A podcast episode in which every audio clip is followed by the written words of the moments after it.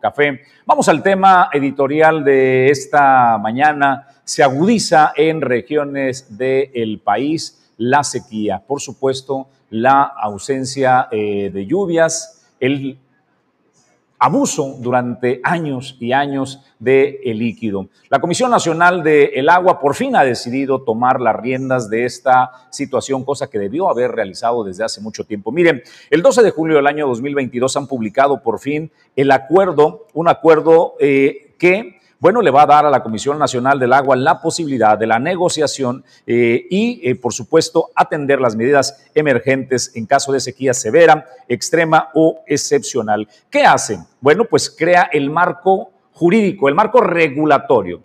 Eh, los recursos naturales son propiedad de la nación. La Conagua desde siempre ha tenido, por supuesto, todos los argumentos jurídicos para privilegiar la distribución del agua incluso entre entidades. Le pongo un ejemplo. En el caso de Manzanillo, Manzanillo no cuenta pues eh, con el abasto suficiente de agua, eh, no tiene infraestructura para extraer de pozos profundos. Lo que se hace es traer desde el acueducto Armería el agua que abastece al municipio. ¿Y quién regula esto? ¿Quién permite? Pues las reglas las pone la Comisión Nacional del Agua. Más de una vez el vecino municipio de Armería, sus habitantes han expresado su molestia porque en este municipio hay personas que se quedan sin abasto de agua y dicen, ¿cómo es posible que nosotros tenemos el manto acuífero, tenemos el lecho del río Armería y sea Manzanillo que se lleva el agua? La realidad es que el agua es de todos los mexicanos. Es la Comisión Nacional del Agua quien prioriza cómo se abastece este recurso para que todos, absolutamente todos, tengamos el acceso al agua. ¿Qué ha sucedido ahora? Bueno, lo que está haciendo la Comisión Nacional del Agua es eh, poner las condiciones para que se cree este marco regulatorio que permita entonces tomar las acciones. Está haciendo un llamado de buena voluntad. Fíjese, dice, es un acuerdo temporal que mientras pasan las condiciones severas de la sequía nos permita garantizar el abasto de agua. Ojo aquí, siempre y cuando de manera voluntaria los concesionarios, es decir, los industriales, los agricultores y todo aquel que tiene derecho al uso del agua por parte regulada de la Comisión Nacional del Agua, vayan de manera voluntaria y le entreguen a la Comisión Nacional del Agua sus pozos, el uso pues de esta agua y la Conagua racione y diga, solo te va a corresponder de lo que tienes concesionado eh, tantos litros por segundo. Si lo hacen de manera voluntaria, bueno, entonces la temporalidad del acuerdo se aplicará pues eh, de una forma distinta a lo que eh, se pueda realizar si no lo haces. Esta es la advertencia que realiza la Comisión Nacional del Agua. Honestamente, Julio César y amigos del Auditorio de Origen 360, lo que a mí me sorprende es el hecho de que la Comisión Nacional del Agua tenga unos reflejos tan tardíos. Eh, venimos hablando de estrés hídrico desde hace eh, años, al menos una década se comenzó a hablar de estrés hídrico. El estrés hídrico era las señales inequívocas de que algún día llegaría el año cero. Eh, cuando se ha venido dando un trato a la Comisión Nacional del Agua y a la misma agua, de que es un recurso, creímos que era un recurso que no se iba a acabar nunca, ¿no? Y por ende, pues, a una Comisión Nacional del Agua Jamás se le ha dado hasta la fecha la importancia de vida. Es más, se le da tan poca importancia que no tiene la suficiencia de recursos para atender situaciones emergentes, ¿no? En donde hay desastres, inundaciones, donde cauces de ríos o arroyos causan problemas en comunidades o zonas urbanas, no tiene la capacidad eh, financiera, no tiene la capacidad técnica la Comisión Nacional del Agua. Durante décadas se debió de haber previsto y fortalecer un sistema de agua del el vital líquido. No tener agua marca la diferencia, es así de simple. Y sin embargo, durante años los gobiernos tuvieron la visión de que el agua era un recurso que nunca se iba a terminar. Hoy nos alcanzó el día cero.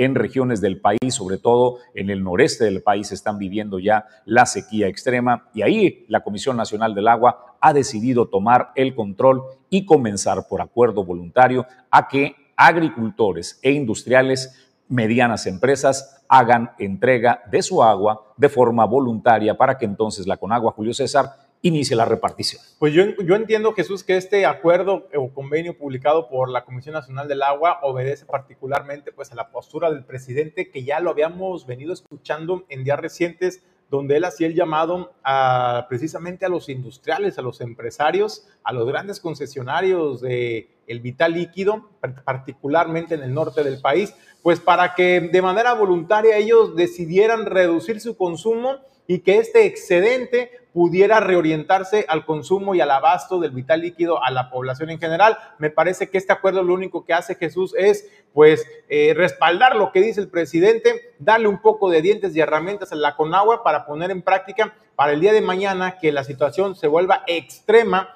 que de por sí ya Nuevo León ya se está viviendo una situación bastante delicada por la falta del vital líquido, entonces eh, puede hacer el gobierno federal a través de la Conagua quien eh, tome la rectoría de los pozos de las aguas y ellos a libre decisión puedan decir, ¿sabes qué? Te quito a ti un porcentaje, un porcentaje, un porcentaje y de esta manera lo reoriento nosotros a la población. Me parece, Jesús, que es una medida reaccionaria, como tú bien lo comentas, eh, cuando durante mucho tiempo atrás, muchos años, tuvimos la oportunidad de implementar mecanismos adecuados para hacer un uso primero racional del vital líquido, una mayor conciencia por parte de la población, porque también tenemos responsabilidad en, este, en esta sobreexplotación del vital líquido, pero también las autoridades, Jesús, que mucho tiempo estuvieron dejando de lado las grandes inversiones para eficientar la captación de agua, pero también eficientar la infraestructura hidráulica para evitar las pérdidas en, los traslados. Me parece que hoy los tiempos nos han alcanzado y la pregunta es, ¿qué van a hacer las autoridades? Y hay que decirlo, de los tres niveles de gobierno en su área de competencia municipal, estatal y federal para poder acotar este tema y evitar que esa situación se agrave aún más. Estamos a tiempo de implementar medidas eh, para que en esa temporada de lluvia, por ejemplo, eficientar la captación de agua y evitar estos desperdicios que a final de cuentas, Jesús, el no tener un, buen sistema de captación de agua o de presas en, nuestro país, después vienen eh, y se originan los, las inundaciones. Entonces tenemos, hay, hay, agua, pero no sabemos cómo administrarla. Ese es el gran problema que ha tenido nuestro país. Bueno, pues, eh, y de los temas, Julio, hay datos que te pueden sorprender, ¿no? Se acusa a la industria en muchas ocasiones de que es quien despilfarra y consume el agua de los mexicanos, particularmente en eh, Nuevo León, en Monterrey, donde yo no sé si al presidente le vaya a caer como anillo al, dedo este tema de eh, la sequía severa que enfrenta Nuevo León, porque debemos recordar que los mayores opositores al gobierno de Andrés Manuel López Obrador provienen de Nuevo León, no son los industriales precisamente, y ahora pues eh, emprendió una campaña señalando que son ellos los que tienen el agua. ¿Cuánto crees que consume la industria en el país, Julio César, del vital líquido? ¿Qué porcentaje te gusta? En un universo del 100%. En un universo del 100% me atrevo a decir que podría ser arriba del 70-75%, tomando en cuenta todas las industrias que hay en nuestro país. ¿eh? Bien, bueno, pues de acuerdo a datos oficiales es entre el 5 y el 10%. La industria. La industria. Este, eso es lo que se consume. El otro, el 40% se va en desperdicio de la ineficiencia de los organismos operadores de agua en fugas y demás. Y el, 40% y el resto entre el consumo de la población. Es que es ínfimo, hay que decirlo, en comparación de la pérdida que se tiene en y lo que consume la industria. Lo, lo mayor que es escandaloso es la ineficiencia con que operan los organismos, las fugas. Ahí se va el 40% del agua de consumo humano en los sistemas de agua ineficientes, en fugas, Julio César. Dato revelador, Jesús, porque yo partía de, la, de lo que me dice mi presidente de la República en la mañanera, cuando él dice y criminaliza prácticamente a los industriales, a los empresarios, donde dice, es que ustedes están llevándose y robándose el recurso de nuestro país y ahora pues ustedes son los que más consumen para producir cerveza, para producir alcohol, para producir, este, por ejemplo, refresco, la industria refresquera, la industria metalúrgica, por ejemplo, y el presidente es lo que dice en la mañanera, que los, que los, grandes, los grandes acaparadores del vital líquido, pues es la industria, son los grandes empresarios. Entonces son los grandes beneficiarios de, del vital líquido. Por eso yo decía, bueno, 80 por 70, 75% es lo que, lo que se destina a esta industria de acuerdo a lo que nuestro presidente todos los días en la mañana nos está recordando y nos está diciendo.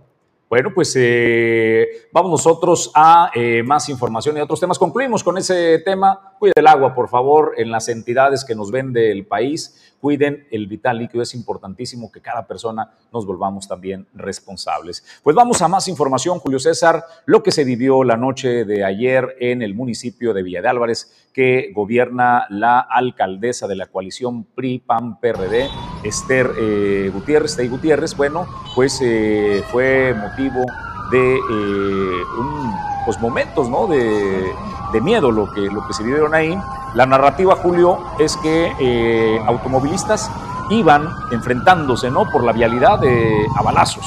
Y estas balas terminaron impactando a personas inocentes. Pues son personas, Jesús, lamentablemente eh, se reportan cuatro personas heridas, una de ellas de gravedad, y lamentablemente tres personas de estas cuatro eh, pues eran personas, así como usted va con su hijo, con su familia, al jardín eh, principal a dar una vuelta, a desestresarse, a pasear, a pasar un rato en familia, pues lamentablemente fueron personas que estaban ajenas a este conflicto, a este problema, que estaban disfrutando de una tarde en familia y fueron alcanzadas lamentablemente por esos proyectiles eh, de armas de fuego. Jesús, y hoy, eh, pues en el estado de Colima ya se empieza a hablar entonces de daño colateral, ¿no? Anteriormente decían que la población no, este, no se veía impactada y que solamente el discurso oficial siempre ha sido que solamente es un conflicto entre grupos, ¿no? O entre personas nada más, entre particulares. Pero no, hoy, hoy la inseguridad, Jesús, al menos en el municipio de Villa de Álvarez, ha llegado y ha trastocado la seguridad de la población y ya se empieza a hablar de balaceras en pleno jardín. Y esto está frente a la presidencia municipal de Villa de Álvarez, que es lo más, lo más impactante. y además, pues el daño colateral que ya se empieza a ver en el estado de bueno, pues eh, es, evidente, ¿no? La, situación eh, de eh, inseguridad que está dándose en estos momentos en el municipio de, Villa de Álvarez. Por eso se entiende de repente que uno ve a una alcaldesa como Esther Gutiérrez que reforzó de manera significativa. Ayer nos llamaba la atención eso, ¿no? En el video que presentábamos, donde la alcaldesa hacía recorridos por su colonia, vemos elementos de la Marina que ya hacen un cerco de eh, seguridad eh, alrededor de la alcaldesa de Villa de Álvarez. Bueno, pues eh, entendemos pues cómo Villa de Álvarez también se está convirtiendo en un foco de inseguridad. Lo que sucedió ayer, hay reporte oficial. ¿Qué dice la Secretaría de Seguridad Pública del gobierno del estado de Colima? Bueno, pues da a conocer los datos que Julio César ya no se avanzaba, pero esto ya es de manera oficial. Cuatro personas eh, lesionadas por arma de fuego. Fue en el cruce de las avenidas J. Merced Cabrera y Benito Juárez. Un automóvil compacto se impactó contra el camellón. Quedó otra persona lesionada por disparos de arma de fuego, quien tras recibir atención médica, bueno, pues parte de los paramédicos fueron eh, trasladados a recibir eh, la atención requerida. Pues eh, Julio César González, vamos nosotros a otros temas y a más información para presentarle al auditorio de Origen 360. Bueno, pues nosotros vamos a otros temas, Jesús, y bueno, el día de ayer en estos diálogos por la transformación del gobierno del estado que encabezó la gobernadora Indira Vizcaíno Silva, pues ahí hablaron pues del, tema eh, de, eh, pues ¿qué, es verdad, qué es mentira en el tema del incremento de los sueldos de los trabajadores del gabinete del el gobierno del estado. Y si es verdad, si la gobernadora pues gana incluso más que el mismo presidente Andrés Manuel López Obrador. Usted recordará que una de las primicias del presidente fue que nadie iba a ganar más que él. Bueno, pues se fue el día de ayer en voz de Víctor Torrero Enríquez, Jesús, eh, secretario de Administración del Gobierno del Estado, desmintió categóricamente que la gobernadora Indira Vizcaíno Silva gane más que el presidente de México y también eh, mostró información que demuestra que el gabinete estatal actual, el de Indira Vizcaíno Silva, es muchísimo más austero que el gabinete anterior que encabezaba José Ignacio Peralta Sánchez. Además, también hablaron de ahorros importantes y significativos en diversos rubros eh, que ha permitido precisamente sanear un poco las finanzas, pero también ha permitido hacer este, esta maniobra de nivelación de salarios. Solamente salió una nivelación que no obedecía a la realidad, así lo explicaba el secretario de Administración. Esto es, esto es lo que comentaba el día de ayer en el marco de esta conferencia de prensa de Diálogos por la Transformación. ¿Qué pasaba con este tabulador? Pues era una simulación. Esos, esas percepciones que ahí estaban indicadas, simplemente que no se correspondían con la realidad, pues lo compensaban con pues, un cúmulo de trabajadores que fingían estar en el gobierno y que simplemente lo que hacían ante los servicios públicos era cobrar por ellos, los, los, famosos conocidos llamados aviadores, y así es como este, tenían otro tipo de percepciones. O ya no hablemos de los moches, por los contratos, por las obras, pues la corrupción, pues. En ese sentido, hay que decirlo muy claro, aquí combatimos la corrupción y no tenemos necesidad, ninguna necesidad, porque tenemos principios y convicciones de entrar en una situación que genere algo indebido y que nos podría llevar eventualmente a no cuidar bien pues, el recurso del pueblo, ¿no? Porque todo el dinero que aquí se maneja es de la gente y tenemos siempre que dar cuentas y ser muy puntuales en cómo se gasta cada peso. El gasto que incurría el gobierno anterior contra el gobierno actual en conceptos muy significativos, como lo son los servicios personales, viáticos, combustibles, telefonía, sobre todo la celular y servicios de Internet que no estaban debidamente justificados. Y podemos ver en esta tabla que el gobierno anterior tenía erogaciones por un total de 2.538 millones de pesos. El gobierno actual, siendo disciplinados, siendo honrados, transparentando siempre nuestra información y haciendo un uso eficiente y eficaz de los recursos públicos, tenemos la proyección y la perspectiva de cierre de erogaciones por un monto de 2.128 millones de pesos, lo cual representa una diferencia en el costo para las y los colimenses de un ahorro por 379 millones de pesos que este gobierno está generando únicamente en estos conceptos. Y aquí, por ejemplo, en la parte de estos servicios son solamente algunos, porque tenemos también que decirlo puntualmente, tenemos una meta de ahorro de 500 millones de pesos y que con el avance presupuestal programático que tenemos a la fecha, estamos completamente seguros de que lo vamos a lograr. Y eso definitivamente pues se traduce en un bienestar para las y los colimenses. Y lo que les estamos mostrando es concretamente el comportamiento de este ahorro y los diferentes conceptos que lo representan. Este ahorro, que como dijimos son 379 millones de pesos, estamos a continuación presentando la comparación con lo que es el incremento, o lo mejor dicho, el ajuste, con lo que es el ajuste que se realizó en diversos mm, puestos del tabulador y que representa el ajuste únicamente 3 millones de pesos. Entonces, anuales. Ese es, el, ese es el costo, porque por ahí, por ahí alguien comentó un dato, pues para dejarlo muy preciso, para el año 2022, y porque precisamente no fue incremento, porque no fue retroactivo, estamos hablando de un ajuste estamos haciendo, reordenando nuestros procesos administrativos, de que el impacto del mismo puede decirse son 3 millones de pesos. Y sin embargo, con los ahorros que se han generado, pues prácticamente el mismo representa menos de 1% respecto de las economías generadas.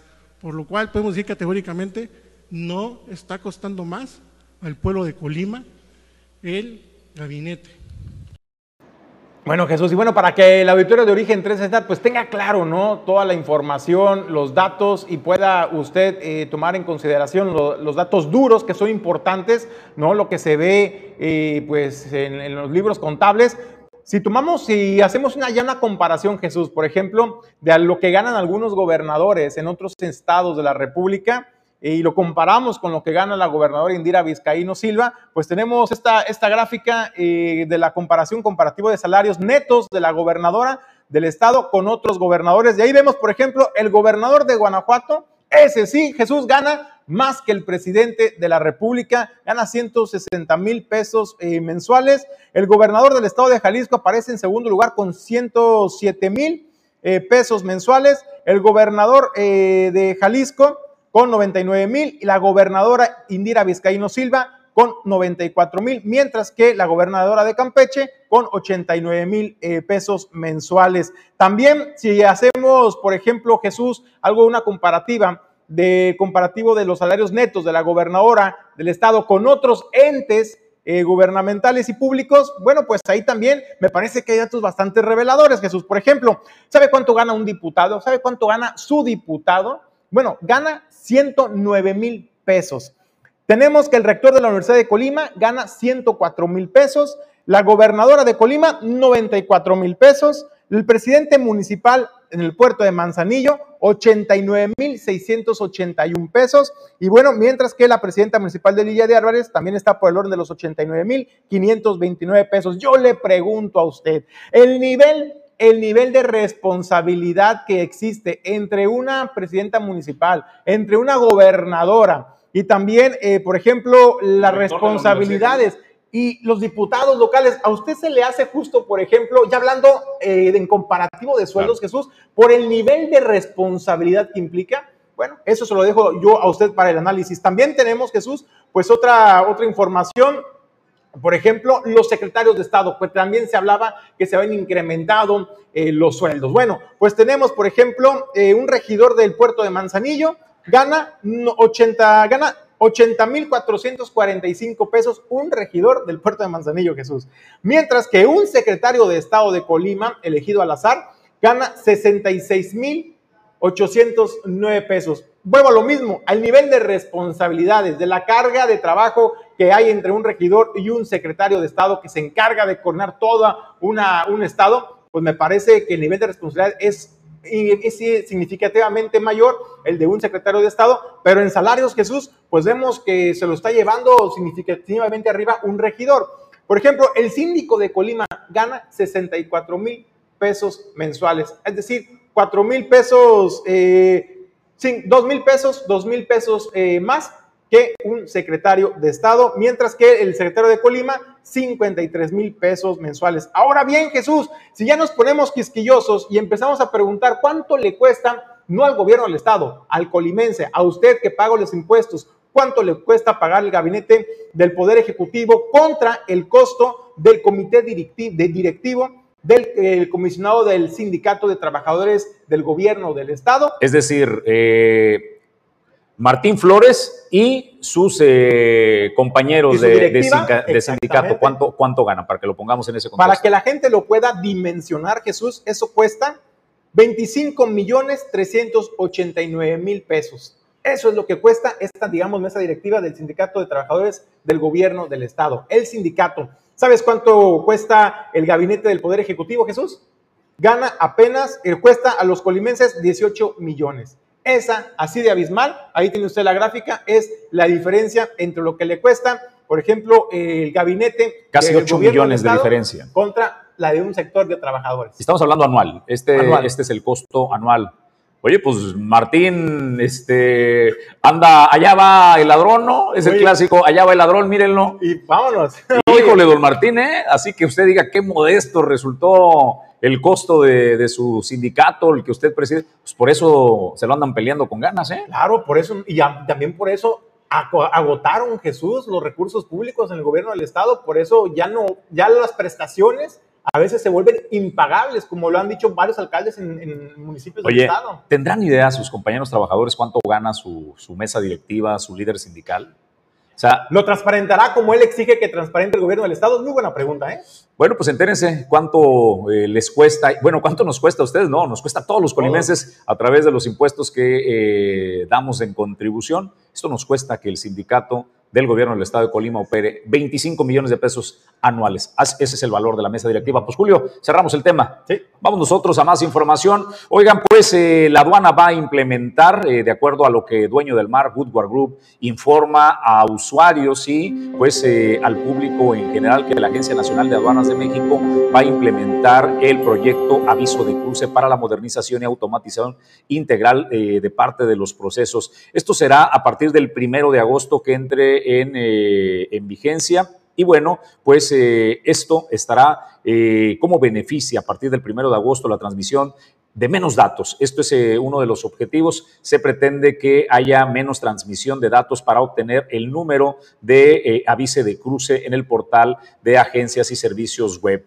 Además, la lectura del dispositivo tecnológico mediante el TAG para agilizar la activación del mecanismo de selección automatizada en los carriles que cuenten con componentes del PITA sin necesidad del gafete del transportista. El formato de aviso de cruce para activación del MCA, las aduanas eh, que no cuenten con los componentes del PITA podrán presentar este documento. Además, se adicionan las operaciones de copias simples, tránsitos, formatos AGA 15, anexo 29 y cuadernos ATA. Esto es, pues, lo que eh, aplicará a partir del 1 de agosto el aviso de cruce. Eh, dueño del mar, Woodward Group, les notifica a los usuarios y a sus clientes, por supuesto, de este eh, sistema. Vamos a una pausa comercial. Al regreso del corte estaré conversando con la presidenta del voluntariado de la Cruz Roja Delegación Manzanillo, Vanessa Jiménez, las acciones, las tareas que realizan del día a día para sostener a la benemérita institución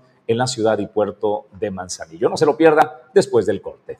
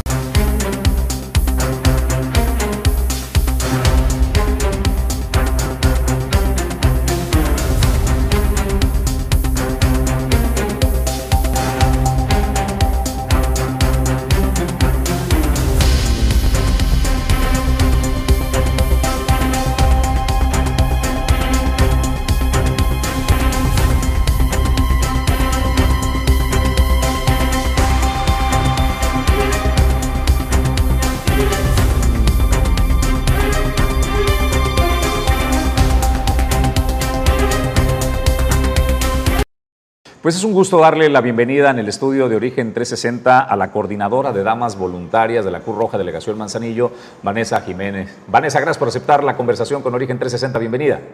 Gracias Jesús, gracias Julio César, buenos días a todo el auditorio. Pues eh, hay trabajos eh, que son evidentes de la benemérita institución, el trabajo que realizan los socorristas el día a día, eso es evidente, pero hay toda una estructura que hace que esto funcione, ¿no? El llevar los recursos, la suficiencia de recursos para que cuando uno llama al auxilio de la Cruz Roja, esto llegue. Una parte importante de ese trabajo, que además es un tema social, de sensibilidad social, es lo que el voluntariado hace, la tarea que ustedes realizan, Vanessa. Cuéntanos, ¿qué está haciendo la Cruz Roja a través de las damas voluntarias? Así es. Bueno, eh, en el caso de la delegación de Manzanillo, nosotros pues hacemos ciertas actividades para llenarnos de recursos, como hacemos, nos presentamos este, algunos viernes en Paseo de las Brisas, en el mercado alternativo, con venta de souvenirs, este, tenemos también actividades como solicitamos donativos. Bueno, este, y sobre eso trabajamos con las damas. El año pasado trabajamos una campaña para ayudar a las mamás del hospital civil de bajos recursos. Entonces llevábamos un kit como de recién nacido.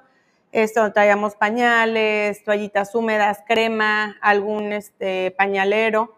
Y este año estamos trabajando con salud bucal.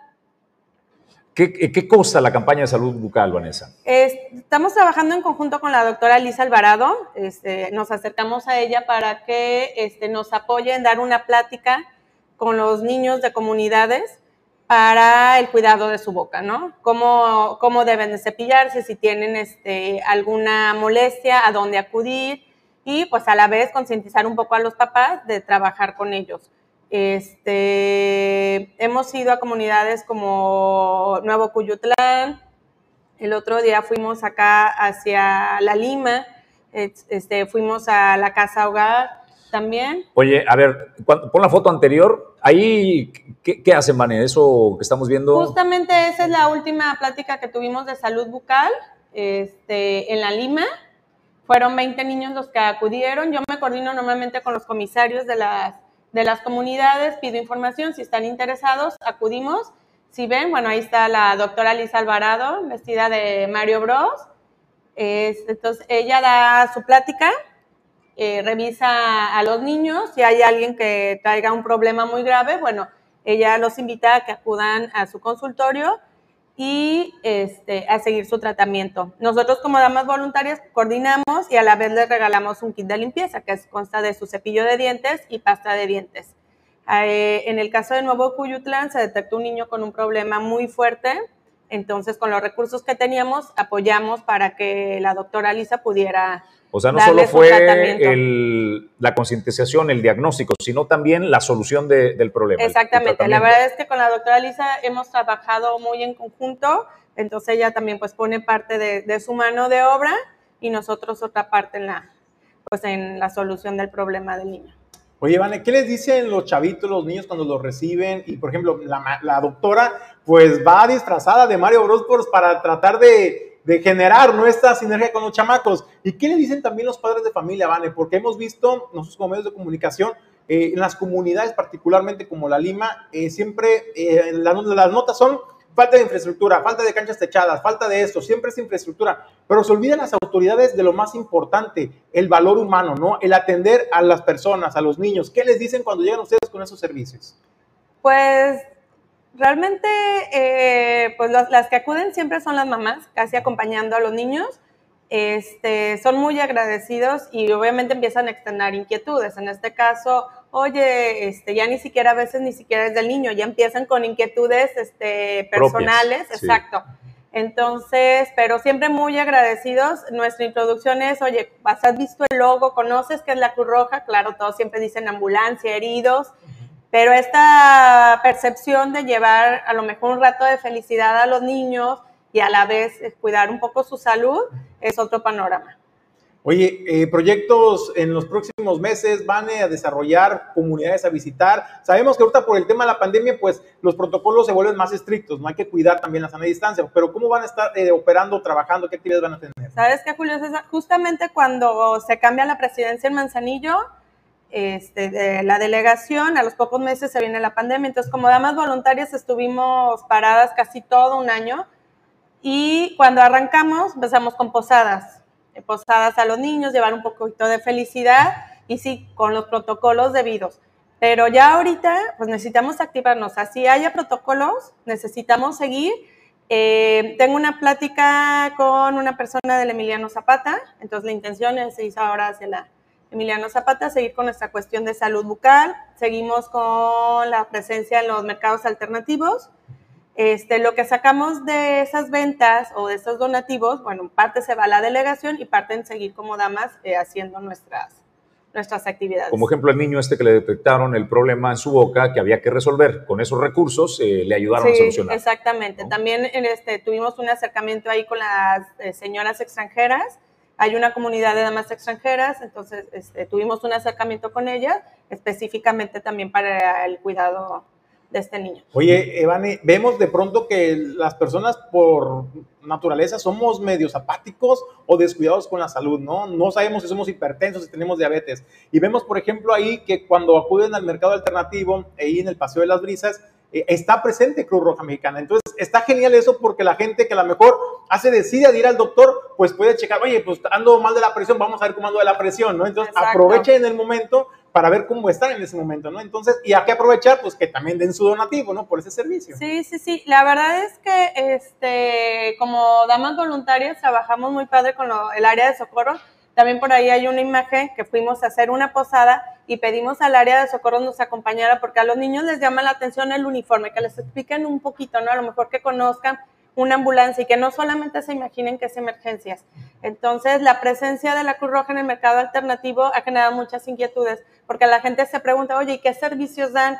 O sea, no es solamente que llame al 911 y corra la ambulancia y levanten un herido o me lleven al hospital, sino que vean qué otro tipo de servicios hay. Entonces, este, ahora que estuvieron presentes los paramédicos en Paseo Las Brisas, este, estuvo muy, muy padre, pues realmente la gente se acercó y dijo, oye, ¿y qué estás haciendo aquí si no se ve ninguna emergencia, no? Entonces es... es Chance y hasta preocupación despertaron, ¿no? De, de ver a Cruz Roja, exacto. Pero realmente la, la, Cruz Roja, pues su función es este, curar el, el mal humano, pero pues llevando vida, llevando alegría, no solamente las emergencias, pues. Oye, Van, y parte de lo que hacen para hacerse llegar de recursos es ofrecer servicios. Eh, no solamente, pues, a mí me parece digno y respetuoso quien haga el boteo, eso está bien, pero eh, el Manzanillo han decidido ustedes dar un paso más allá, ¿no? La oferta de servicios que les permite decir, te doy un servicio, tú pagas por ese servicio y me estás ayudando haciéndome este, llegar recursos. Sí, sí, sí. Este, la delegación, bueno, tiene varios servicios, aparte de la contratación de, la, de una ambulancia para traslados, una urgencia.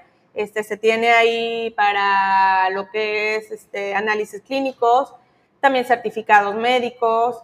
Este, se está trabajando con empresas, bueno, en la contratación de un paramédico para sus servicios durante el horario laboral, este, hacer los programas de eh, protección civil, o sea, todo ese programa que hay que presentar para que se den la licencia. Hay gente ahí certificada, hay cursos de primeros auxilios, este, para la capacitación de las brigadas justamente para este plan de protección. A ver, que me voy tantito atrás. Eh, hace semanas eh, algunos establecimientos enfrentaron pues la necesidad de que les certificaran ¿no? este, el tema de la capacitación de personas con eh, conocimientos, no solo de primeros auxilios, algunos más avanzados. ¿Ustedes dan ese servicio? ¿Ustedes pueden certificar? Así es.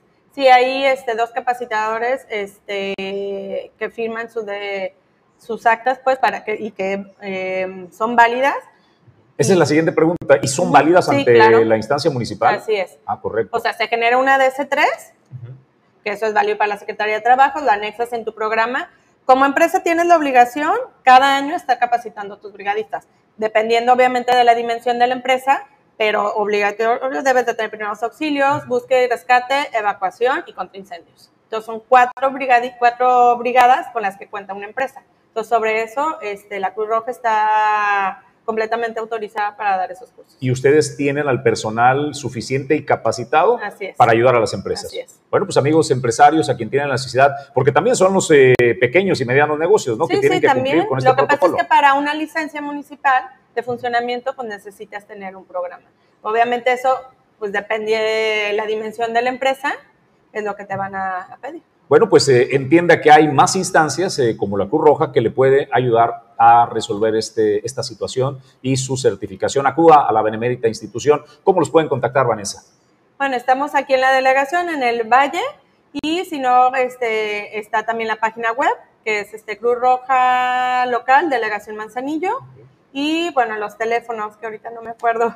Nosotros te ayudamos con todo gusto. Teléfono. Ahorita lo, proporcionamos. Pero bueno, mientras eso sucede, quien quiera acercarse a hacer donativos y demás a la Cruz Roja, eh, ¿cómo lo pueden hacer? Pueden hacerlo. También está ahí una, hay una página, eh, perdón, una cuenta en Santander. Ahorita igual se las, se las comparto está sus donativos o directamente a la institución o contratando algún servicio. Pues los teléfonos, Vanessa, aquí están listos para que se puedan eh, comunicar, son estos, ¿verdad? Sí, el teléfono de la oficina es el 33 445 45 o con el coordinador de capacitación, que es 314 11 03798, que es Fabián. Y aquí mismo tenemos los donativos. Exacto, es la cuenta de Santander que es la 655-07-9446-58, a nombre de Cruz Roja Mexicana. Julio César González. Pues nada, solamente era importante, Vanessa, que vinieras y nos, nos explicaras, nos comentaras, nos platicaras el alcance que es Cruz Roja, porque tú lo comentabas, ¿no? Muchas veces van a las colonias, a las comunidades y piensan que Cruz Roja solamente es ambulancia y emergencias. Y Cruz Roja se ha convertido, va más allá de eso, ¿no? Atender también la cuestión humana y con los más pequeñitos, que es lo que más importante, ¿no? la niñez. Sí, estuvo padrísimo. La primera actividad que tuvimos como damas voluntarias fue una posada en el Centinela, después justamente de que habían pasado por un desastre natural, que no había comunicación, eso fue hace dos diciembres. Este, bueno, logramos juntar fondos con amistades y todo, porque no habíamos hecho ninguna actividad. Entonces, este, fuimos entre Posada y Reyes, pues les llevamos un donativo, unos regalos, unos juguetes que nos donaron y roscas de Reyes. Entonces, ya los niños pues muy agradecidos con sus regalos, pero ya los papás ver que para ellos también llega una parte que es una rosca de Reyes, bueno, sí, lágrimas, lágrimas nos sacaron. Son muy padre. Pues Vanessa, le reconocemos el trabajo a ti, a las damas voluntarias, a todos los que contribuyen con la Cruz Roja, a todos los que trabajan en Cruz Roja. Gracias por el trabajo que realizan. Muchas gracias. Vanessa es la coordinadora de damas voluntarias, delegación Manzanillo. Es Vanessa Jiménez, muchísimas gracias. Nosotros vamos a otros temas y a más información. El día de ayer le eh, presentamos la información respecto pues a lo que eh, sucedió en la avenida Elías Zamora Verduzco, donde se presentó una enorme fuga de agua. Al principio, pues creíamos pues que esta eh, fuga de agua era agua potable. La realidad es que no, ¿no? Lo que ahí sucedió es que eran aguas negras. Eh, fueron eh, metros y metros de aguas negras las que invadieron la vialidad de la Elías Zamora Verduzco. y luego inició este proceso el organismo operador para limpiar las vialidades. Dado que eran aguas negras, pues corre un riesgo para la salud. Para disminuir el impacto, comenzaron con un operativo de limpieza y hay quien dijo, oigan, están haciendo un tremendo desperdicio. No bastaba con que se tiraron eh, esa cantidad de, agua que parecía río, la avenida Elías Zamora, en intersección con la avenida Paseo de las Gaviotas. La realidad es que no, era necesario que realizaran esta limpieza. El reporte oficial es que se había dañado una válvula, que permitió pues que se escaparan las aguas negras. están, reducieron el impacto, atendieron, se pusieron a trabajar y esa es la información oficial, Julio, de lo que sucedió el día de ayer que realizamos el reporte de bar. Fíjate Jesús, yo, yo sí veo bien, sabemos la emergencia por la escasez del vital líquido, pero sí veo bien que hayan tenido la atención de al menos regar un poco el pavimento, porque posteriormente esto puede generar efectivamente problemas problemas de salud a todas las familias. Entonces, pues ahí está la emergencia atendida por parte del personal del organismo operador del agua, la CAPDAM y del Ayuntamiento de Manzanillo. Bueno, pues eh, en el tema estamos listos para felicitar eh, a nuestros amigos eh, de Cima Group por haber realizado pues la primera importación de arroz un buque de arroz, esto fue a granel, con esto Cima Group, bueno, pues eh, contribuye a la historia, 16 mil toneladas operadas con éxito y esto es parte de lo que se realizó de trabajo, enhorabuena, felicitamos pues a Cima por haber realizado la primera operación de eh, el primer buque de arroz a granel que llega en la historia a la ciudad y puerto de Manzanillo y pues eh, lo operaron de esa manera.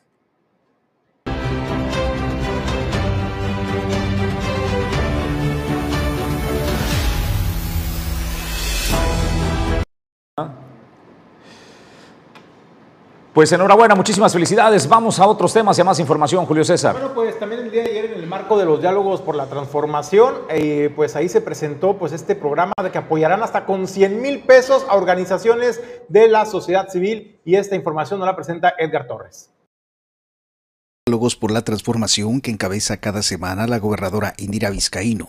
Este jueves 21 se anunció la convocatoria para organizaciones de la sociedad civil, quienes recibirán apoyo para sus proyectos con hasta 100 mil pesos. La secretaria de Bienestar, Inclusión Social y Mujeres, Dulce Huerta Araiza, acotó que la inversión de los proyectos, las organizaciones aportan una muy pequeña parte. Y los montos de los apoyos que se estarán otorgando a las organizaciones de la sociedad civil que resulten acreedoras podrán eh, ser hasta 100 mil pesos de conformidad a la asignación presupuestal prevista en el presupuesto de egresos del Gobierno del Estado de Colima del ejercicio fiscal 2022. Es importante mencionar que el porcentaje de conversión de los actores sociales deberá ser de al menos el 10% del monto total aprobado por el Consejo para el proyecto en recursos monetarios. Esto deberá fundamentarse en la solicitud de apoyos económicos para la ejecución de proyectos en el numeral 7.3 en recursos de, de coinversión y también el monto final lo estará aprobando y determinando el Consejo Ejecutivo de la Comisión de Fomento a las Organizaciones de la Sociedad Civil del Estado de Colima, de acuerdo a lo establecido en los propios lineamientos que regulan el otorgamiento de estos recursos económicos en este ejercicio y se considerará. El objetivo del programa es impulsar el desarrollo de las organizaciones sociales, además de ejercitar su participación ante instancias de consulta y evaluación. Los interesados deberán estar inscritos previamente en el registro estatal de las organizaciones de la sociedad civil del estado de Colima, además de contar con un proyecto que cumpla con todas las características que manifiesta la convocatoria. Participar en esta convocatoria que se aperturó a través del 8 de julio y estará disponible en lo que resta de este mes tendrán que los participantes cumplir ciertos criterios. En este caso, deberán estar inscritos en el Registro Estatal de Organizaciones de la Sociedad Civil del Estado de Colima, contar con un proyecto que cumpla con las características establecidas en la convocatoria y en el formato de solicitud de apoyos económicos para la ejecución de sus proyectos, así como cumplir los requisitos fiscales de conformidad con la normatividad aplicable en materia no tener irregularidades o incumplimientos, observaciones de auditorías o cualquier otro tipo de impedimento jurídico o administrativo. No se podrá presentar más de un proyecto por organización civil. No se podrá también eh, resultar beneficiada con un apoyo económico estatal con el mismo ejercicio fiscal y los montos aunque la recepción de proyectos tiene como límite el 25 de julio, habrá una prórroga de hasta 15 días más. Para Origen 360 informó Edgar Torres Velázquez. Gracias a Edgar Torres por la información. El día de ayer, una periodista independiente que ella trata de acudir de manera recurrente a la mañanera del señor presidente Andrés Manuel López Obrador y que algunas veces le han dado el uso de la voz y la verdad es que, que siempre que tiene el uso de la voz dice cosas interesantes esta compañera eh, periodista. Pero el día de ayer le dijo al señor presidente de la República, con mucho respeto, señor presidente, Aquí no hay eh, un trato igualitario, no hay democracia en las mañaneras para que nos entendamos, porque dice, de 30 espacios que tenemos aquí los periodistas, bueno, hay personas que tienen lugares reservados, son VIP, ahí están todos los días. A mí, por ejemplo, dice, me dejan entrar cada 30 días, si bien me va. Y si me dan el uso de la voz eh, cada dos meses, pues es de manera extraordinario, porque a usted, señor presidente, le encanta que lo alaben. Y esto fue lo que le dijo. Porque usted aquí ha ha denostado, ha, estigmatizado periodistas, casi todos los días se dedica a eso. Y usted tiene razón en algún punto, como lo que acaba de decir ahorita. Acaba de decir que unos periodistas o columnistas, intelectuales, etcétera, están del lado del poder y así se manejan porque han alcanzado un nivel de vida pues que ya no ya no lo pueden dejar, casas, yates, aviones, etcétera. O sea, y ellos tienen que quizá mantener eso, mantener a sus familias. Ese es un punto y usted lo ha, dicho aquí, creo que ya todo el mundo lo sabe, todo el país.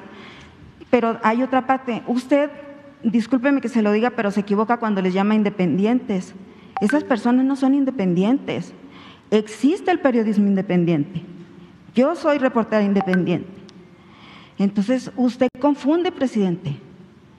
Confunde porque la independencia periodística sí existe. Y hay muchísimos medios en todo el país que se dedican a eso, entre esos yo. Bueno, yo quiero retomar sus palabras porque tiene que ver con esto. Usted dijo ahora de su reciente visita a Washington, esto no es un asunto, porque lo criticaron, esas son banalidades, lo critican por tonterías, eso también es cierto. Pero usted dijo, esto no es cosa de urbanidad ni de buenos modales. Esto es, eh, lo importante es tratar lo que interesa. Y yo cuando acudo a la conferencia es para tratar temas que interesan no solo a Sonora, sino al resto del país, a las comunidades indígenas, etcétera, ¿no? Usted lo sabe. Entonces, cuando usted dice esto, presidente, pero aquí no se aplica, porque si usted tuviera, como lo dice, hubiera democracia, Yo entraría todos los días y entro una vez al mes, dos veces. Si hubiera democracia, eh, no se reservarían lugares para unos reporteros. Usted le daría, todos aquí son 20 espacios. Usted le daría la palabra, todos tendríamos derecho una vez a la semana de hablar, pero no porque usted le da, usted prefiere las alabanzas, presidente, discúlpeme que se lo diga. Si, si a, cuántas personas que actúan como, mm, pues por sumisión, por silenciosos, por guardar silencio, o porque están con usted, lo han dicho abiertamente, eh, eh, vienen aquí y le, dan por el lado, le ponen las pechitas para que batee jonrones. Pues hay que ponerse de pie, ¿no? Para reconocerle eh, a Reina Aider Ramírez, es una periodista de Sonora, se lo dijo con mucho respeto, ¿eh? este, se lo dijo con mucho respeto, así lo entendió también el presidente de la República.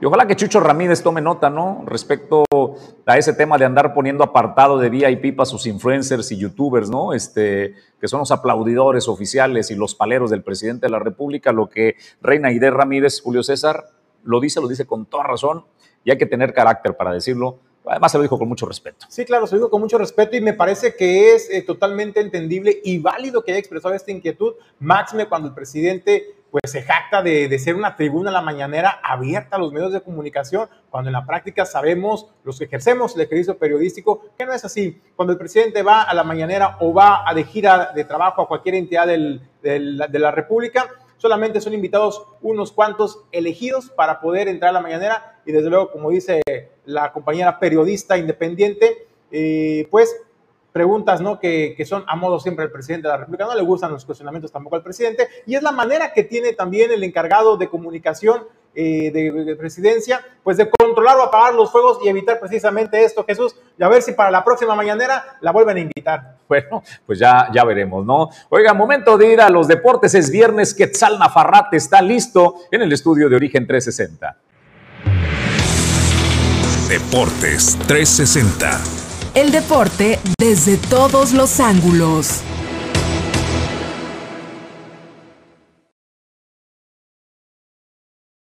Bueno, qué gusto saludar a don Quetzal Navarrete. ¿Por qué le gana la risa? Lo que se escucha detrás de cámaras es algo increíble, increíble. Pues viernes. Sí, sí, sí. Y los viernes todo se vale, ¿no? Así es. ¿Cómo estás, Quetzal? ¿Qué nos tienes? Bienvenido. Muy bien. Eh, pues bueno, hoy venimos en origen FIFI, hoy venimos con Deportes FIFI. Qué buena onda. Pero primero vamos a entrar con el barrio, que es eh, los Pumas de la universidad. Eh, oficializan al fichaje de Dani Alves, el máximo ganador en toda la historia del fútbol, es el futbolista con más títulos tanto en equipo como los que ha recolectado también de forma personal, individual. Este futbolista, pues bueno, es nacido en Brasil, creo que está de más presentarlo, ha ganado Champions, ha ganado Confederaciones, ha ganado, es medallista olímpico ahora en Tokio ganó Loro, eh, ha ganado un sinfín de, de, trofeos y pues bueno, viene a Pumas para ganar eh, un poquito más de confianza, ganar yo creo que ritmo para llegar y coronar, tiene 39 años, coronar su, este, este palmarés que tiene eh, con la Copa del Mundo y obviamente con la Liga MX, ¿no? O sea, lo que va a buscar ahorita Dani Alves llegando a Pumas va a ser tener un gran ritmo de juego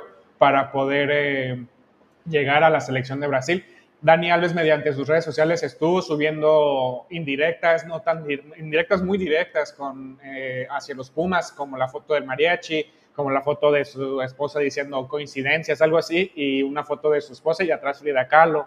Entonces, pues bueno, entre que las indirectas de los últimos días de Dani Alves, con que el día de ayer ya la cuenta oficial de los Pumas puso unos videos referente con él y, y que se está haciendo la espera, pues bueno, se espera que el día de hoy eh, firme su contrato. Entonces, pues bueno, ojalá. Pues en el fútbol no hay austeridad, ¿verdad? ¿Qué, ¿En cuánto fue el fichaje? ¿Se sabe? Eh, ¿Cuánto fue el dinero? El fichaje por eh, Me parece que es libre se le finaliza el contrato con el Barcelona y llega libre, entonces lo más seguro es que vaya a ser así, nada más es pagarle su sueldo. Oye, que me llama la atención de todos estos reconocimientos. no, alcanzo, no entiendo, ¿cómo, que es libre? ah, los, todos los futbolistas tienen un contrato que cumplir como cualquier empleo profesional y entonces al momento en el que ellos ya deciden no o sea, liberaron su carta, pues. Sí, liberaron su carta. Eh, Pero ¿de cuánto fue el fichaje? Hay una negociación. Ya no hay negociación, la única negociación es directiva con el jugador en vez de directiva, directiva y luego jugador, es el proceso normal. Ahora es directiva, jugador directamente y nada más es pagarle. O sea, nada más se le hace la negociación del cobro. Porque ya no tiene que pagar al, club. como ya no Exacto, pero ¿a cuánto asciende su salario? No sé. No se reveló. Eso no ah, se reveló. Oye, y a mí lo que me llama la atención, Ketsa, es, por ejemplo, después de todos los logros eh, que importantes que ha tenido en su carrera, en su trayectoria, muchos equipos no lo quisieron, hay que decirlo. O sea. es que la verdad es que tiene 39 años, o sea, sí es cosa que decir, sí es un factor importante, es lateral derecho, entonces también eh, esta posición era de las más desgastantes, es estar subiendo y bajando, es estar haciendo eh, mucho recorrido dentro del campo. Entonces, pues bueno, a lo mejor los clubes europeos, los clubes que tienen aquí una competencia mayor a, la que se puede tener en la Liga MX, pues consideraron que ya no está a la altura para, para esos tipos de, retos. Pero bueno, la verdad es que en sus últimos partidos eh, Daniel estuvo respondiendo bien con el Barça. También en la selección de Brasil, en, los Juegos Olímpicos, fue como refuerzo y también jugó muy bien. Entonces, pues, ritmo tiene. Esperemos, esperemos que no, que no pase como Ronaldinho, con todo respeto para mí. Para mí es el mejor jugador del mundo después de Pelé, Ronaldinho, que estuvo en el fútbol mexicano en el Querétaro. Increíble temporada hizo, pero creo que las, expectativas de la población eran, eran, muy altas, ¿no? Y el equipo, hay que decirlo, pues un equipo austero también en cuanto económicamente y recursos. Eh, no le hizo justicia al fichaje de Ronaldinho, quedó, de, quedó a deber en México y ahora con Dani Alves, pues no sé, no sabemos ni qué esperar. Dani Alves eh, se suma a un gran eh, equipo de los Pumas que ha estado formando actualmente. Llegó de Petre, llegó eh, Toto Salvio, que también son futbolistas de renombre en el fútbol sudamericano. Y pues bueno, ahorita los Pumas pues va ahí trastabillando, va a regular, se puede decir, va teniendo buen juego ya tiene, es, actualmente Pumas cuenta con el, el, entrenador con más tiempo dirigiendo en un mismo equipo, eh, que es Lilini, entonces, pues bueno, ya es algo que sí, le ha dado regularidad a su, a su equipo, a sus futbolistas, y pues bueno, ojalá que, que efectivamente Daniel les pueda venir a aportar este, a este equipo. Bien.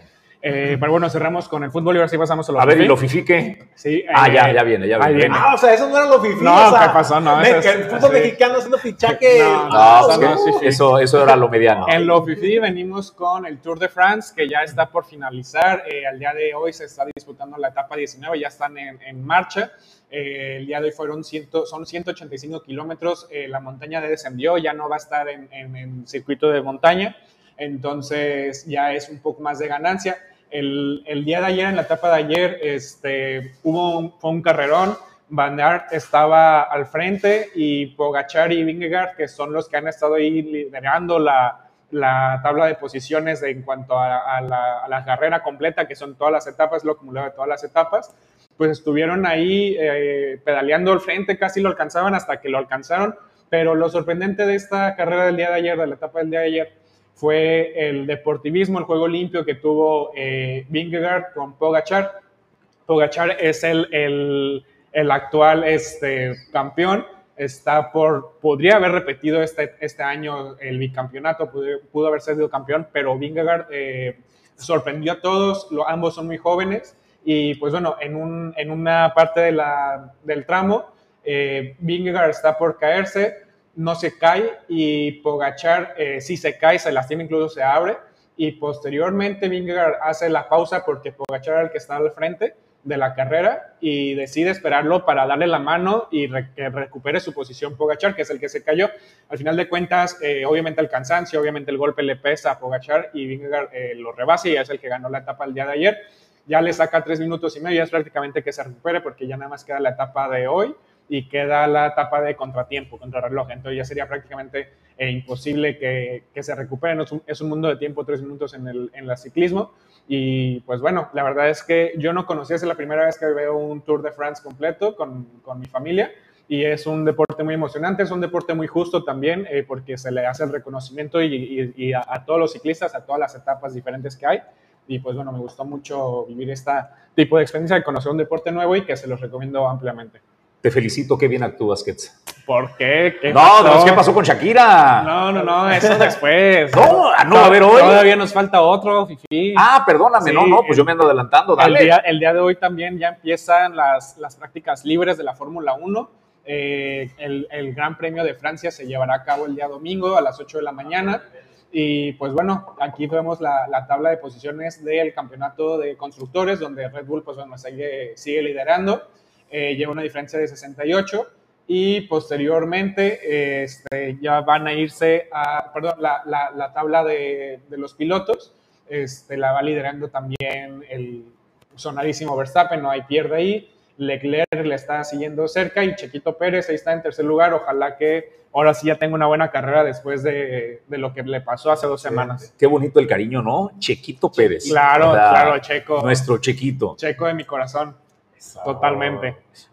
Sí, sí, sí. Equipo y Red Bull. Ahorita, sí, Sí, toda la vida. Y ahorita estaba viendo que nos van a poner un meme sobre los universitarios, pobrecitos, pobrecitos. Qué bárbaros, ¿no? Sí, totalmente cierto, porque al final de cuentas, pues bueno, sabemos que es la, la universidad. Dice los estudiantes de la UNAM viendo cómo le suben a 3 mil pesos la colegiatura para pagar el sueldo de Dani Alves. Oye, Bueno, Con pues, justa razón.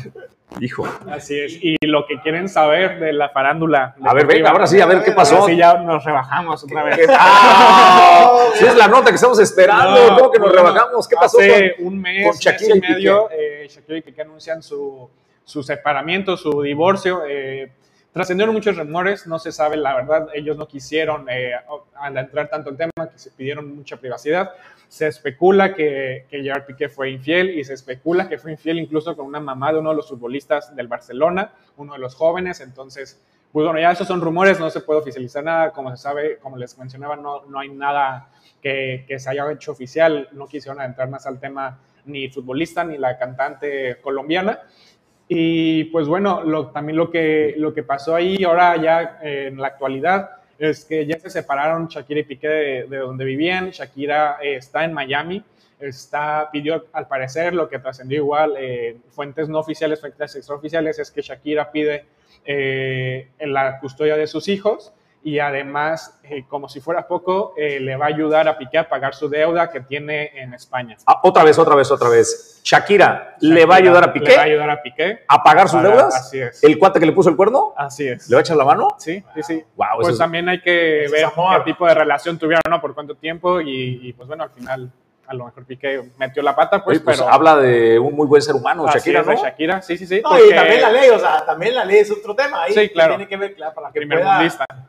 Sí, y pues bueno, dentro de esas condiciones, como mencionaba, es que los niños van a vivir en Miami con Shakira, Piqué va a tener acceso a los niños sin problema alguno, y además de todo eso, como si fuera poco lo que menciono, ¿no? Va a Este, tener acceso a los recursos de Así Shakira, es, los recursos económicos. A ver, entonces no hay reconciliación. No, al parecer ya no va a continuar la relación como A ver, pero Julio César vino con la nota de que se habían reconciliado. Pues yo estaba yo- esperando esa yo nota de la reconciliación. Que Gerard Piqué estaba en Miami y se había reunido con Shakira. Está en Miami porque está la concentración de pretemporada del Barcelona, Ah. eh, con todos los futbolistas, todo el equipo están ahí, Hijo. están jugando el día de Pero ayer. que los dieron juntos. A lo Ah, no, mejor pues, es parte sí, a lo mejor es parte de este tipo A de lo mejor uno de tonto pensando que es algo romántico, que el Nada. reencuentro, la Sí, no, reconciliación. Están poniéndose de acuerdo Y- y de cómo se van a repartir. ¿no? Así es. ¿Cómo se van a repartir la Sí, herencia? Nada eh, en Miami. Nos partiste el corazón. eh, no, ah, qué va. Eh, en Miami está el Barça jugando, incluso jugaron antier contra el Inter de Miami, el equipo de la ciudad, y el Barça golea 6 a 0, Piqué no estuvo jugando, eh, pues, se le dio oportunidad a otros jugadores que están haciendo la pretemporada. Sabemos que Piqué también ya es un jugador pues veterano en, en- en su equipo y que se le va a estar dando, incluso se espera que el Barça dé un fichaje más a un central, entonces... Que de hecho ya no lo quieren en el Barça, tampoco No, a pues es que Piqué. ya- ya... con todo el escándalo primero eh, per- per- personal y después también con el tema de que se quería llevar la liga Sí. y eso Sí, sí, sí, dejó- eh, ha estado rodeado de, de varias, eh, de varios escándalos, Ujú. entre ellos pues uno inmiscuido con el, con el presidente de la Liga de, es. de España, entonces sí, la verdad es que podrá haber mucha amistad entre Xavi y Piqué, que alguna vez eh, tuvieron eh, este compañerismo dentro de los vestuarios como fu- futbolistas, pero pues ahorita ya es diferente, Xavi es el entrenador y tiene que poner por encima el, el bien del vestidor.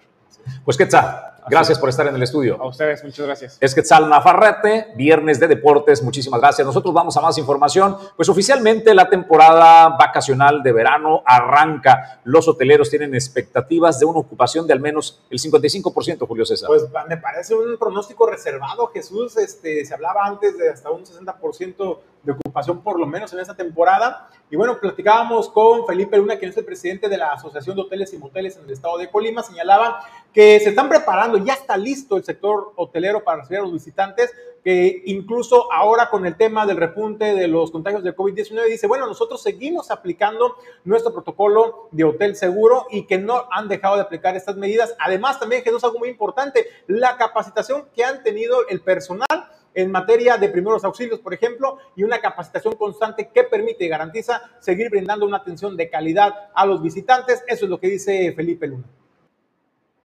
Eh, decirte que toda la infraestructura al 100% está funcionando de todos los hoteles y bueno, tenemos ya diferentes medidas, este, tenemos ya en marcha el Hotel Seguro 2022, en lo cual estamos este, pues, dando todas las medidas eh, sanitarias, que a pesar de que en algunas ciudades y en algunos estados ha ido disminuyendo, pues para nosotros han sido eh, todavía mantenerlas y tener algún esfuerzo más. Nosotros tenemos una expectativa, sin embargo, con la, el término de las vacaciones, que no ha sido similar en todos los estados, ha ido variando, ¿no?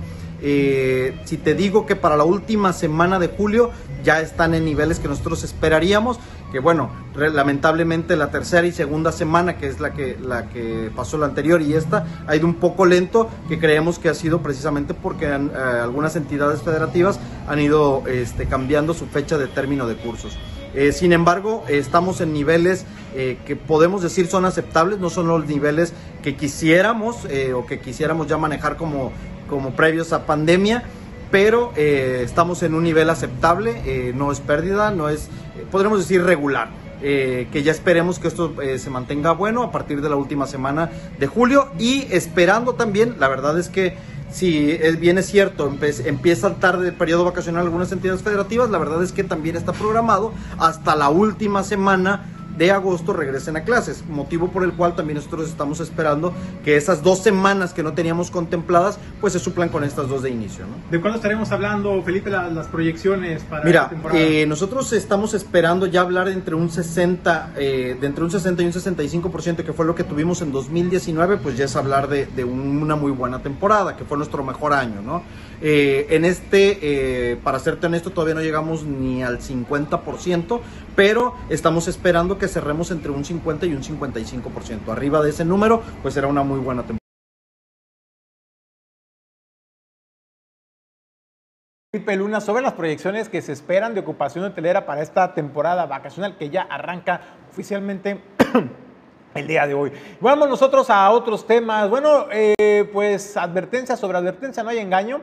Y los trabajadores de Teléfonos de México se fueron ya a huelga. Usted recordará, le presentábamos la noticia hace unos días apenas cuando hicieron un paro de labores, esto en reclamo de que la empresa no estaba cumpliendo el contrato colectivo de trabajo, no quiere pagar prestaciones y además también eh, las nuevas contrataciones de los trabajadores sindicalizados que ingresan al sindicato no les quieren respetar pues este este beneficio de eh, la jubilación. Bueno, pues el día de ayer cumplieron, cumplieron con la advertencia, se fueron a huelga y esto es la información que nos presenta Edgar Torres de teléfonos de México en Colima, agremiados a la sección 40, se unieron el mediodía de este jueves a la huelga que realizan todos los trabajadores de esta empresa a nivel nacional.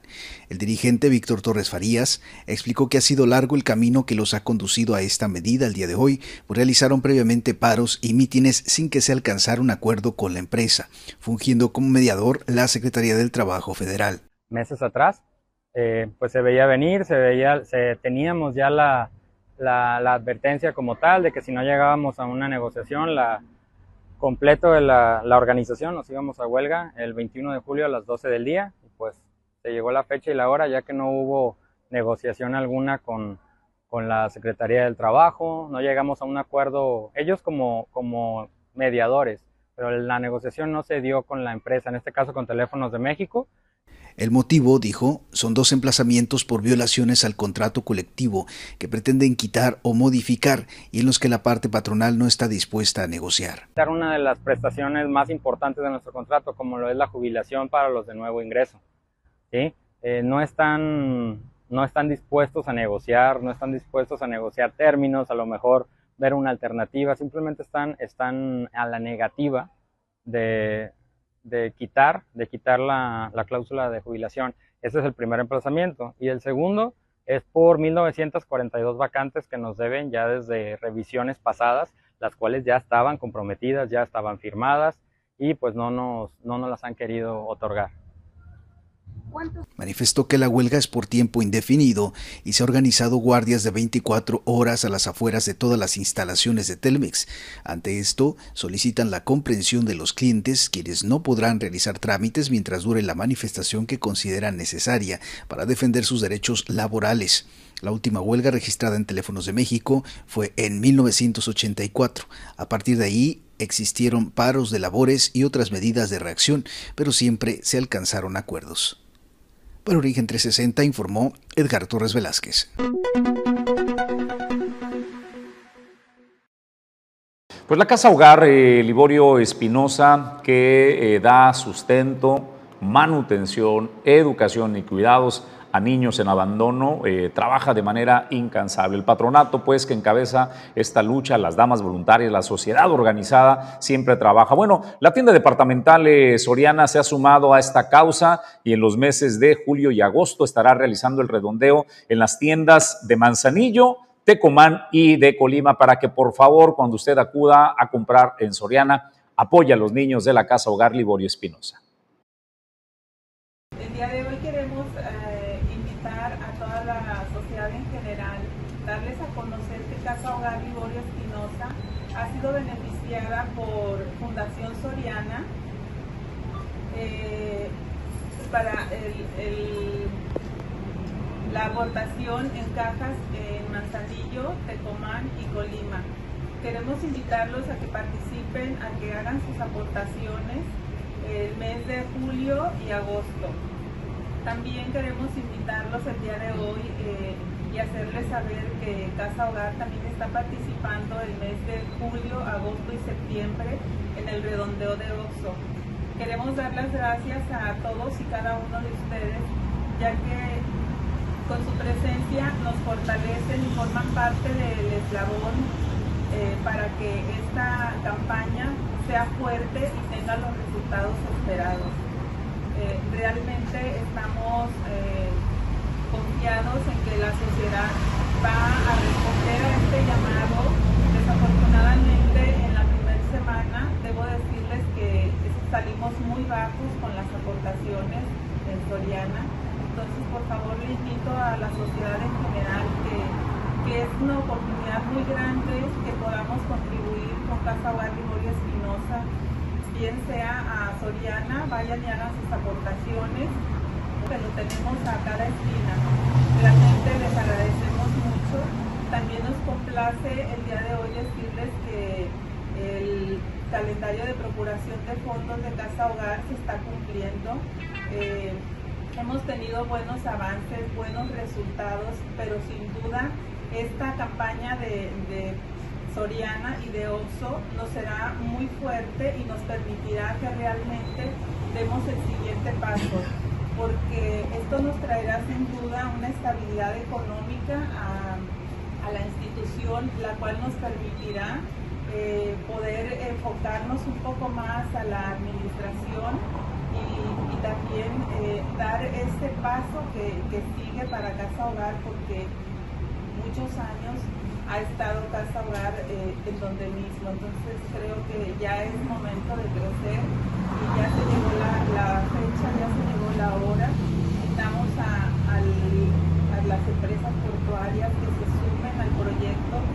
Eh, muy pronto estaremos dando a conocer eh, el plan del siguiente año para que se puedan ser aliadas en Casa Hogar puedan sumarse a, este, a que sean, a que formemos gente de bien. Realmente Casa Hogar en estos momentos eh, no tiene los niños. Por favor, súmese, contribuya a ayudar a este patronato que encabeza los esfuerzos para llevar el sustento a la Casa Hogar Liborio Espinosa. Y cuando vaya a Soriana, bueno, pues pida el apoyo y apoye el redondeo. Vamos nosotros a más eh, información.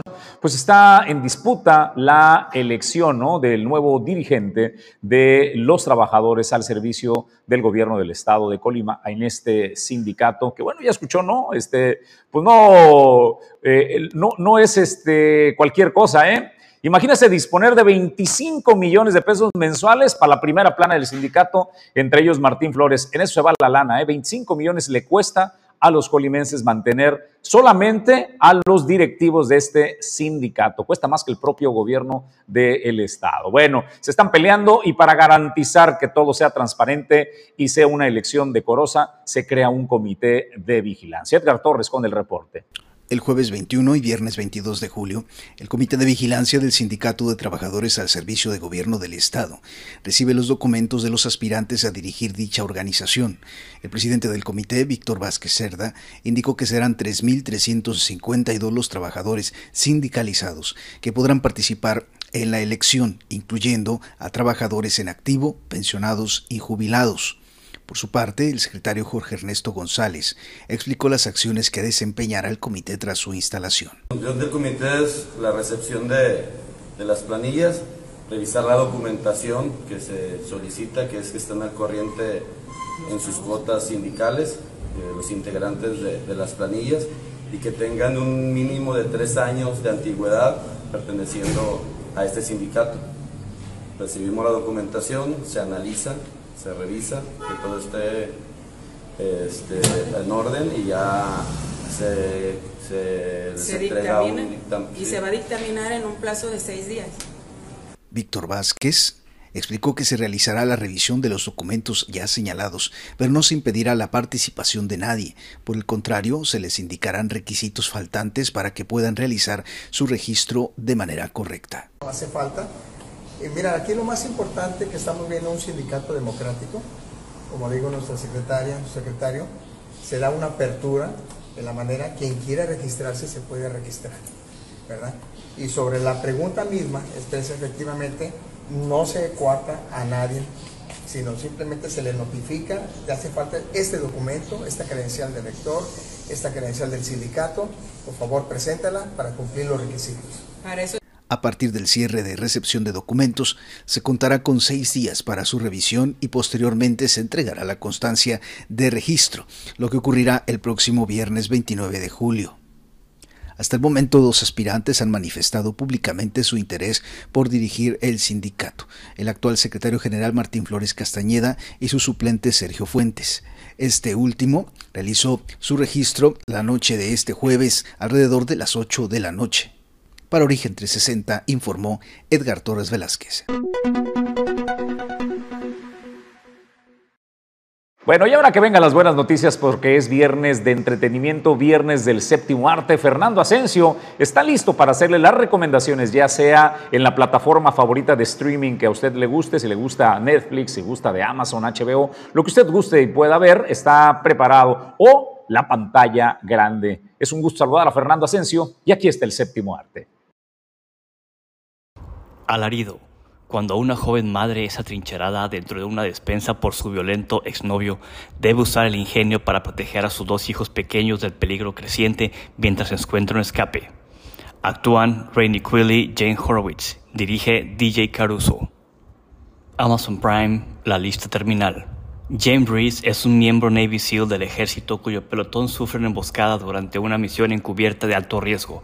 Cuando Reese regresa a casa con su familia, cuestiona su propia culpabilidad con recuerdos confusos del suceso. Sin embargo, a medida que sale a la luz nuevas evidencias, Reese descubre fuerzas oscuras trabajando en su contra. Para averiguar qué sucedió, Reese contará con el antiguo compañero Edwards, con conexiones con la CIA. Actúan Chris Pratt, Taylor Kitsch, Constance Wu. Dirige David Gilio. Netflix, The Gray Man. El agente de la CIA, Kurt Gentry, es sacado de la cárcel federal reclutado por su supervisor Donald Fitzroy. Gentry en su día fue un mercader de la muerte altamente calificado, autorizado por la agencia. Pero ahora las torres han cambiado.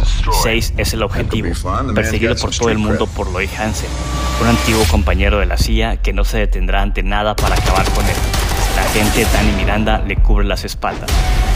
Ryan Gosling, Chris Evans, Ana de Armas.